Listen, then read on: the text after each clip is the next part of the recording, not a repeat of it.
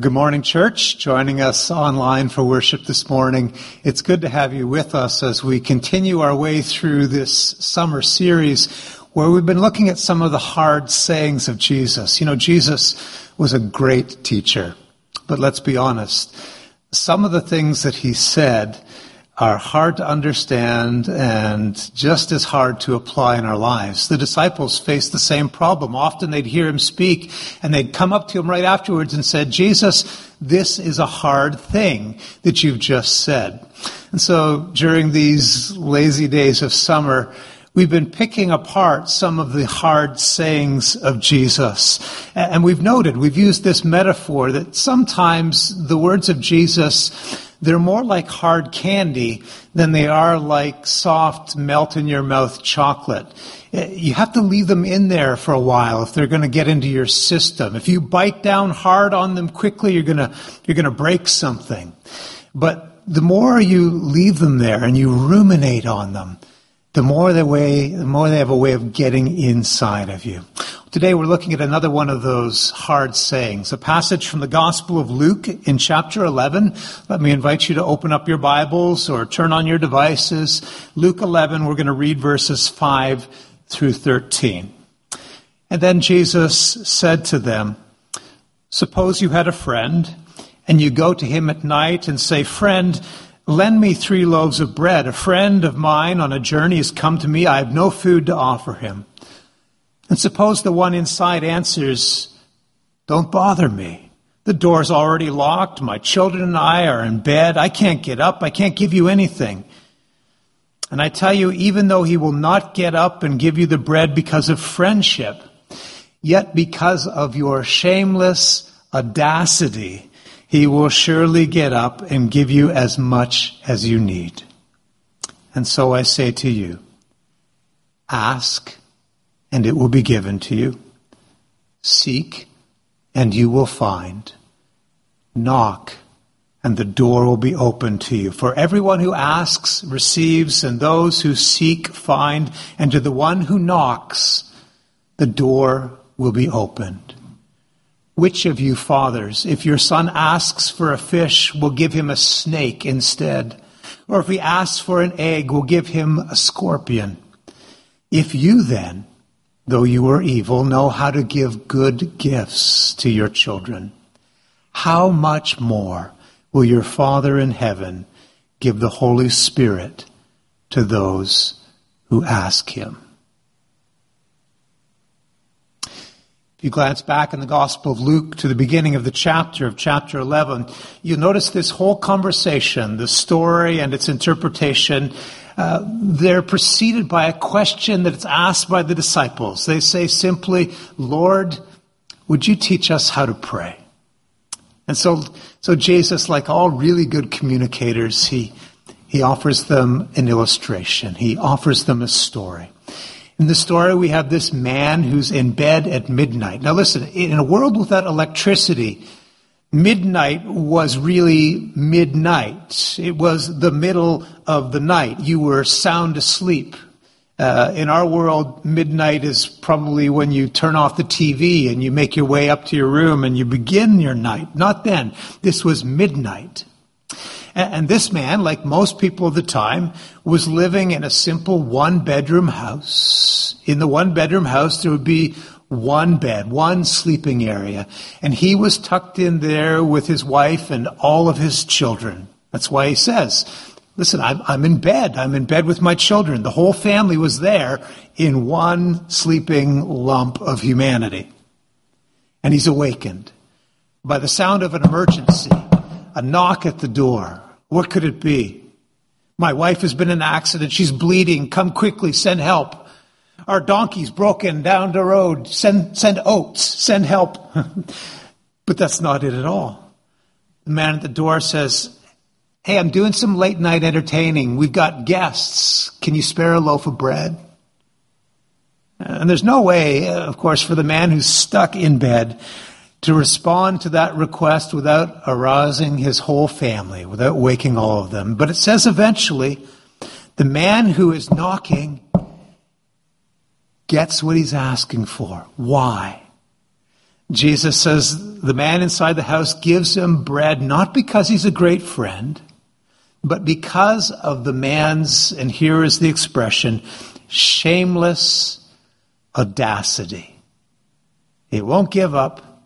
He won't go away. Now, what makes this saying so hard?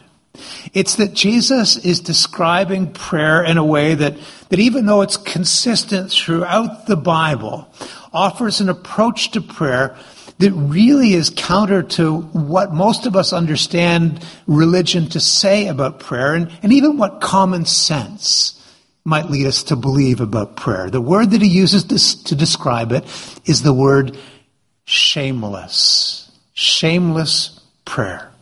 You'll find some translations, some English translations try and tidy up the word a little bit. They'll use words like boldness or persistence.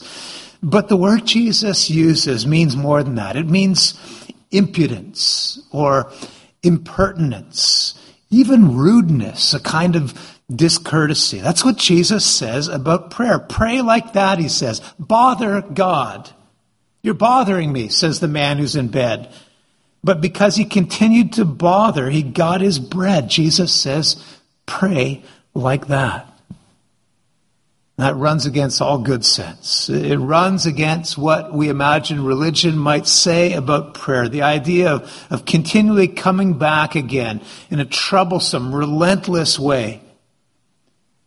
Now, in just in case we think this is kind of a, a one off or maybe a, a mistake or a misinterpretation, Jesus says it all over again. If you flip ahead in your Bibles to Luke in chapter 18, you'll see that this isn't just a fluke. In Luke 18, he tells again how to pray. And he uses another illustration, just as startling. In this one, there's a judge. Indifferent, unjust, uh, really disinterested, and and appearing before this judge is a widow who is seeking justice.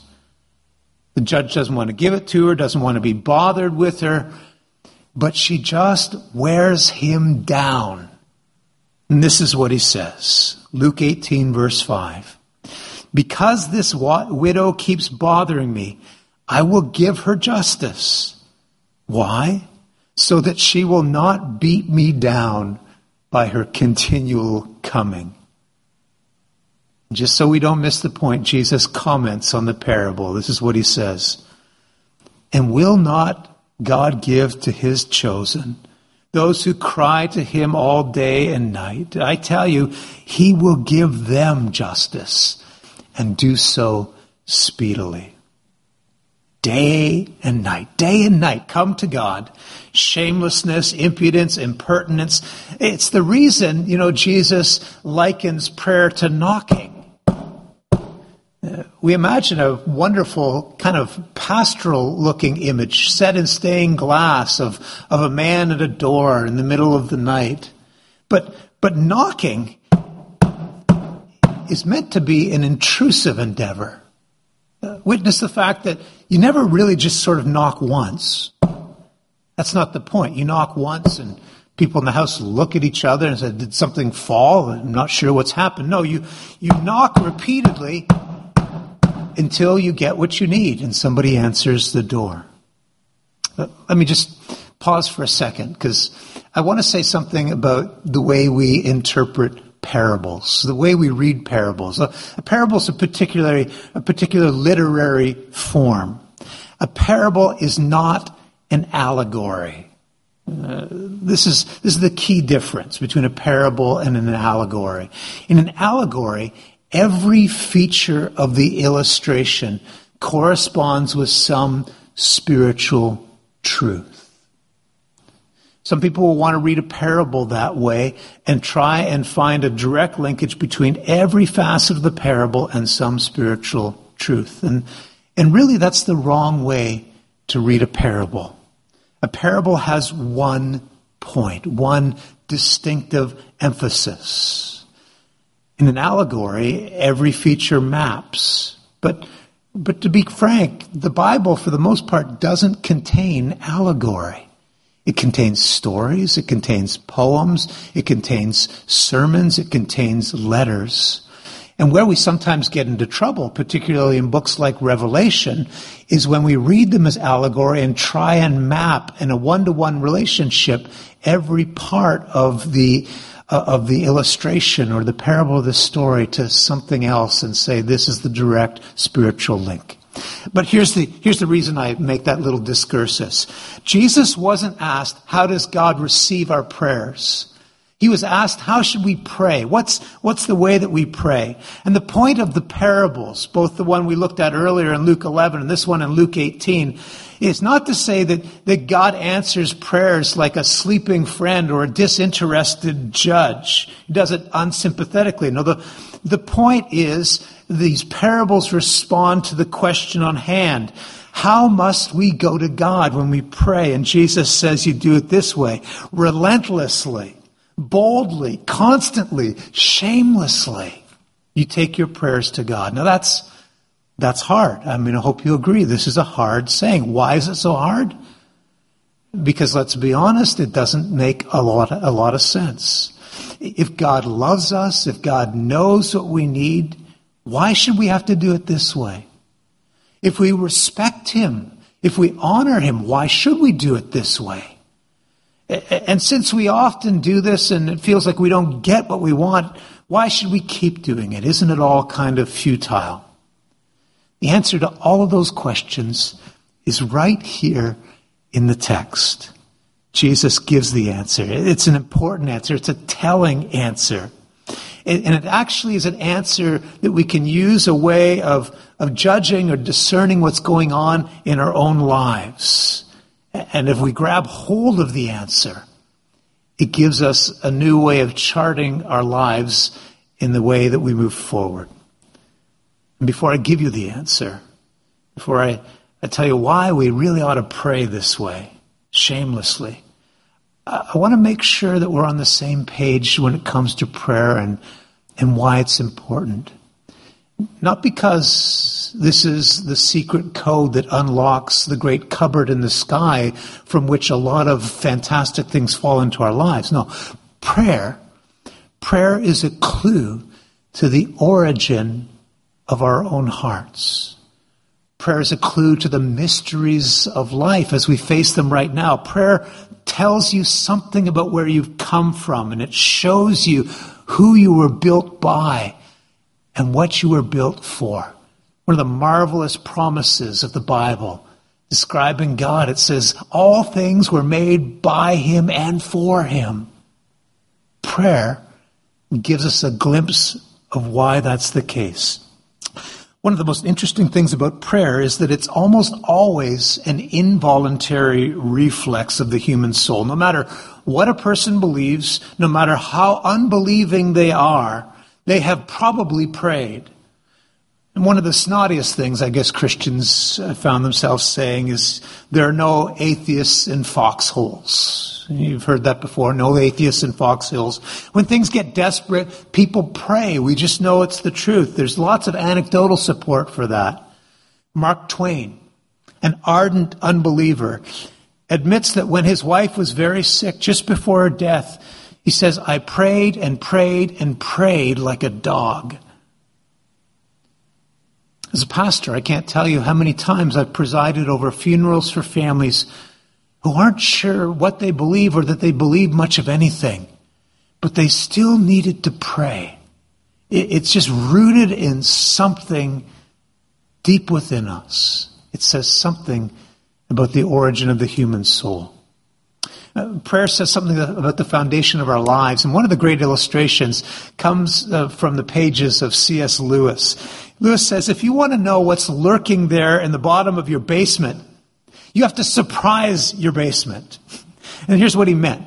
If you want to know if there are rats or roaches down there, you don't announce it. Hey, I'm coming down the stairs, and then open up the door slowly as you say, I'm on my way down. I'm almost at the bottom. No, you want to know what's in your basement. You sneak up to the door, you jump to the bottom of the stairs, you fling on the lights, and then you watch as everything scatters.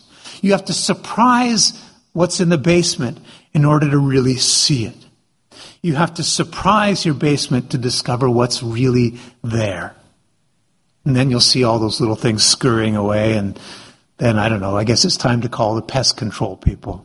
But the point is, it's when your defenses are down, when you're not overthinking, when you're just reacting, when terrible things have happened and you're desperate, it's then that you find out what's really going on down there in your life. Don't say it's unnatural. Don't say that's not the real you. You are religious. We are not just Homo sapiens, humans thinking. We are Homo religioso. Prayer speaks to the part of us that is really human. When you feel vulnerable, when you know that you're, that you're not in control, that's when you most feel your humanity. It's when you're most human that you pray. To not pray, that's what dehumanizes you. When you feel desperate and when you when you really realize that, that you can't get out on your own, that's when you pray. It's when you're most vulnerable that you realize what it most means to be mortal, to be human. And that's when people almost instinctively pray. So prayer tells us something not just about the origin of the human heart, but it says something about who you were built by and that you have this deep, deep longing within you for something more than you are capable of achieving. And that longing for God is what actually humanizes you. Prayer is the clue to the origin of your heart. And prayer is the thing that brings you back into connection with your humanity. So let's get back to that question posed in Luke chapter 11. Why does Jesus invite us to pray this way, this shameless, barefaced kind of prayer? It doesn't make sense. It seems to show maybe a lack of, of proper respect for God. And if you know that so many times in the past it feels like you prayed and you didn't get what you asked for, it seems futile to do it. So why pray? And here's the answer you pray shamelessly because you are one of his children. And you must pray shamelessly if you want to understand what it means to be more and more like one of his children. The key to the whole thing is what has sometimes been called the doctrine of Christian adoption, which is just a fancy way of saying the idea that you have been given a radical new status, a radical new identity as a child of God, a son and a daughter of your heavenly Father. In verse 11, 5 to 10, when Jesus is talking about how to pray, he gives that expression or that illustration of, of this friend who's relentless and banging away at the door, but but in the second half of the passage, verses 11 to 13, the metaphor changes. And now he starts talking about prayer in terms of family. It's like coming to your father. And here's why. You remember in the most famous passage on prayer, uh, when Jesus is instructing his disciples and he leaves them an example, an exemplar of what prayer looks like. He doesn't say, pray this way, our friend in heaven. He doesn't say, pray this way, our judge in heaven. What does he say? Our Father who is in heaven. Prayer makes no sense except when you get it on family terms. To trust and, and yet relentlessly come to God is something only a child would do. Let me put it this way. Children, on the one hand, they have that kind of impertinence, that audaciousness to continually tug on their father's sleeve. And yet they do it with such trust, such abandon, knowing that they're never going to overstay their welcome with their father. Children, they do it assertively and they do it trustingly. And it's only when we think of ourselves like children and see God like a father that prayer of that type begins to make sense. Let me, let me break that down. Children come to their father assertively. We pray assertively. But none of the things Jesus is saying here make sense unless you can understand God in the language of family. I mean, look at the great saints of old. It's astonishing. Abraham, Moses, what are they doing? They're pleading with God in prayer, negotiating, arguing, insisting, reminding him, God, remember when you said this? I'm holding you to that. Shamelessly coming back to God again and again and again. Now think about the great kings and the great presidents and the great influential and powerful people of the world. You would never approach them that way. The only people that can get away with that kind of approach, take those kinds of liberties, are their children. Here's the point behavior that would seem rude and impertinent and, and discourteous in relating to a friend, maybe it isn't any of those things when I'm coming to my Father the way my five year old treats me. If anybody else treated me that way, including my spouse, it would be inappropriate, but, but it's not for my five year old. Your relationship with God was radically changed when you came to Him through Christ. Adoption. Adoption, the fact that He is now your Father. You pray to Him, our Father in heaven. It's what makes sense of Christian prayer. It only works on family terms. All other understandings of prayer, they just, they work on a different set. If you're looking for a, a verse in your Bible to really highlight and reflect on, let me give you one from the Gospel of John in chapter 1. John 1 verse 12. Yet to all who received him, received Jesus, to those who believed in his name, he gave the right to become children of God. Adoption. Most people believe that, that coming to Christ, that being a Christian involves something like this like, I'm going to commit myself to you, God, and I'm going to commit myself, I'm going to promise to be good. And in a sense, what that's doing is is more like drawing up a contract with an employer than it is coming to a father. Many people think that that's what it means to be a Christian. I'm going to give myself to God and devote myself to, to pray and, and to come to church and to read His Word. I'm going to try and live a Christian life and do my best. And in that case, what you're really relating to is God as your boss. And when you sign up, you agree to work for him, you expect some things in return. I expect a salary, I expect benefits, I expect to be able to go to my employer from time to time. But you don't go the way a little child goes. You don't go with that barefaced joy. You don't go with the certainty that you'll always be heard. You don't go constantly. You don't go in for the little things as well as the big things, and you never go unless you feel like you've worked hard enough and you deserve it. That's a completely different form of prayer. And yet, that's often how people pray. What does it look like? It's formal. It rarely feels intimate.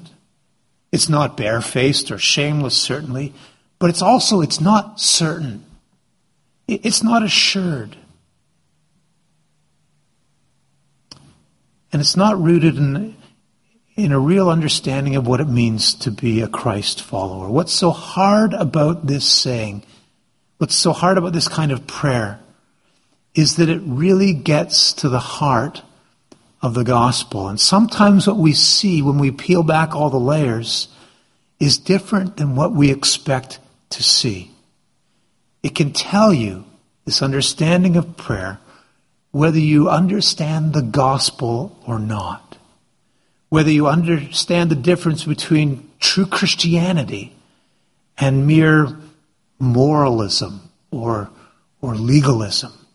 Again, lots of people think, people in the church, people outside of the church, that being a Christian means I commit myself to God, now I'm going to do good things for Him, and in return, He will help me. That makes Him your boss. And it's a good thing to have God as your boss, but it's not enough just to have Him as your employer.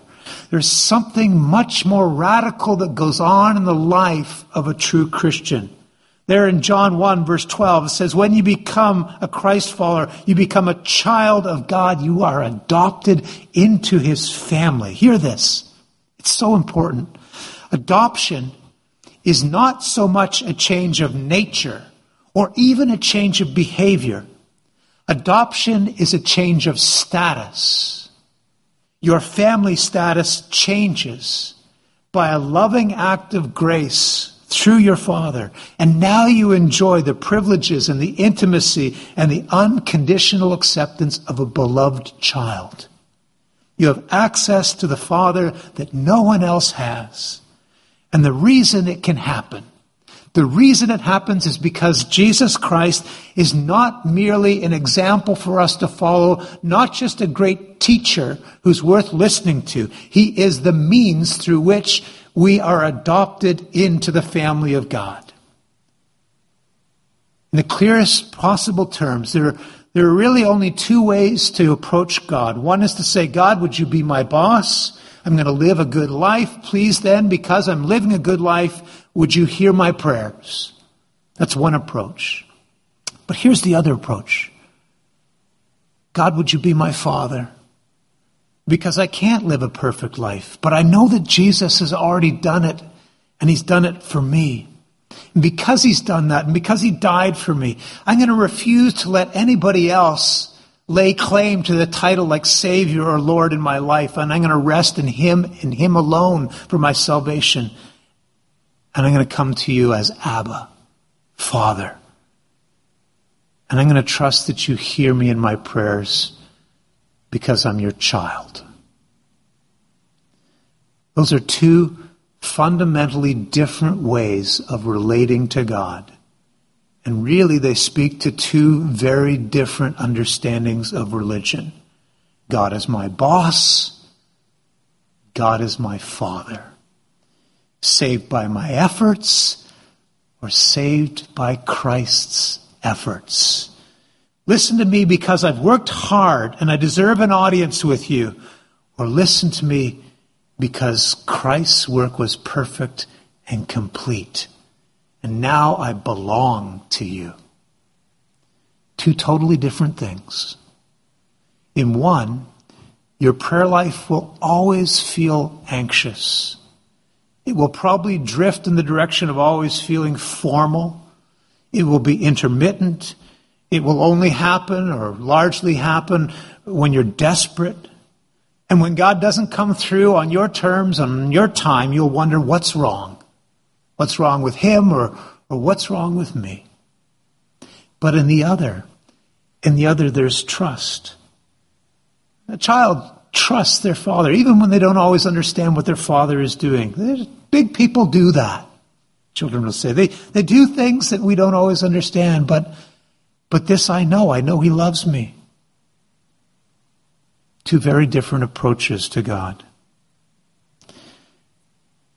Now, just because I, I can anticipate what a conversation might look like after a message like this, uh, don't mishear me on this point. When we talk about going to God shamelessly and barefaced and, and imprudently, it doesn't mean that we forget about the majesty and the wonder and the awesomeness of God. Of course, God is majestic. And of course, we don't forget that when we pray. But it's because of His majesty and because of His holiness and because of His towering greatness that this kind of accessibility is such an unbelievable, miraculous gift. Come on in, Jesus says. You can pour your heart out to Him. The boldness of it is something unique to those who know they are adopted. It just doesn't make sense on any other terms. Come like a child. Children pray assertively, children pray trustingly. Prayer only works on those family terms. Remember, you're, you're going to your father. You're not going to a genie. Just before we close, I want to say just one or two things about, about what it feels like to go to your father and then go away feeling not unheard, but like you didn't get what you asked for? How do you deal with unanswered prayer? Well, maybe that language that we just used is part of the problem. Is that we're not really going to our Father. Actually, we are going to a genie. I mean, what's the difference? Uh, in one case, you go in the context of relationship and you pour out your soul. In the other, you go to an object and you hope that if you rub it the right way, the genie comes out and you get what you want.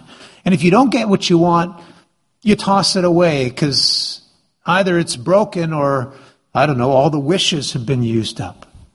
Do you really understand unanswered prayer the way a child would? I don't always get big people, but I know He loves me. Or are you bitter and upset and angry because you think you got a broken lamp with an impotent genie?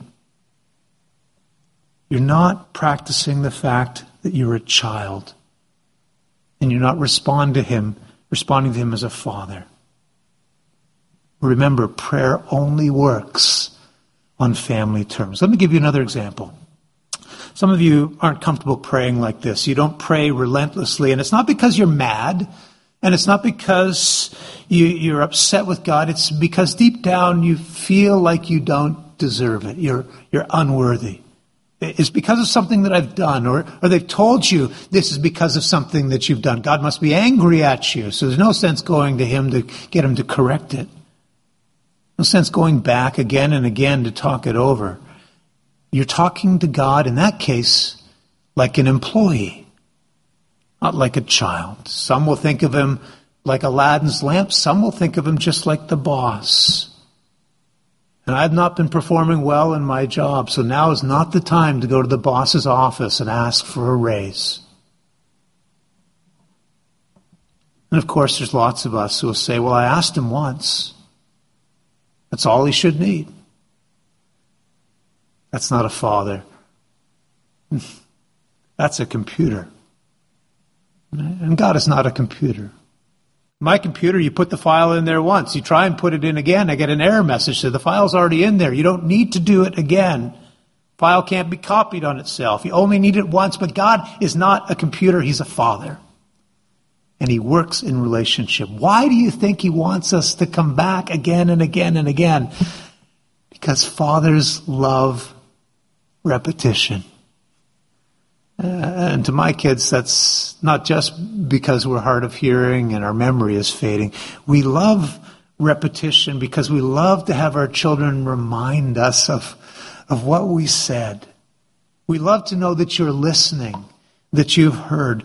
Prayer works on the basis of family relationships. Our Heavenly Father loves it when there's a coming and a depending on Him the Father wants us to be talking about the things that He's said in His Word and incorporating them into our lives. And, and He wants to know that we enjoy spending time with Him and seeking His presence. The Father is not a computer. Again, family relationship. Therefore, knock. Keep knocking. Keep knocking. Not just because it's good for us but because at some level it's good for God. It's what He loves the most. And that's just how families work. One last example. Wives, the next time you ask your husband, you love me, and your husband said, I, I told you once. Remember that day back in 1987? Why do you need to hear it again? The answer is your wife is not a hard drive. She is not a computer, she's a person. And you use the language of family. The reason you're relentless is not because you forget and not because you're rude. It's because in family we just keep tugging at our father's sleeve.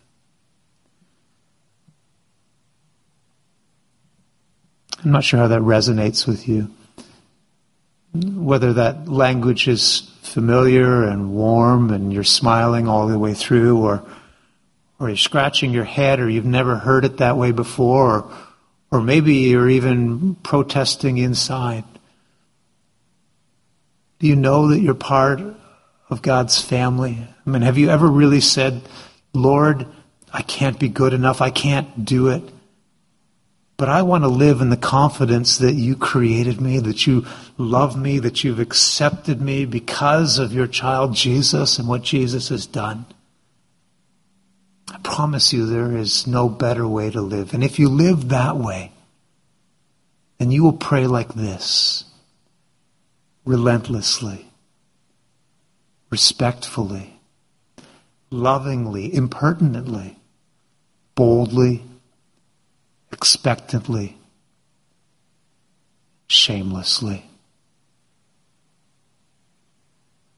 Let's do that right now. Will you join me as we pray? Our Father in heaven, on childlike legs, we bring ourselves into your majestic presence. And we tug away on your robe. Father, you haven't forgotten us. Father, thank you for the ways that you love us. Father, we know you care about us. These are some of the things that we think we need. Listen to us while we pray. And God, you're so much bigger than we are. So we just want to trust that that you will give us exactly what we would ask for if we knew what you know. But of course we don't. So we'll just share what's on our hearts. God, listen to us as we pray. And expect to hear from us again in a few minutes, in a few hours, in a few days, day by day until we get to have these conversations face to face in glory. Together we pray in Jesus' name as the family of God. Amen.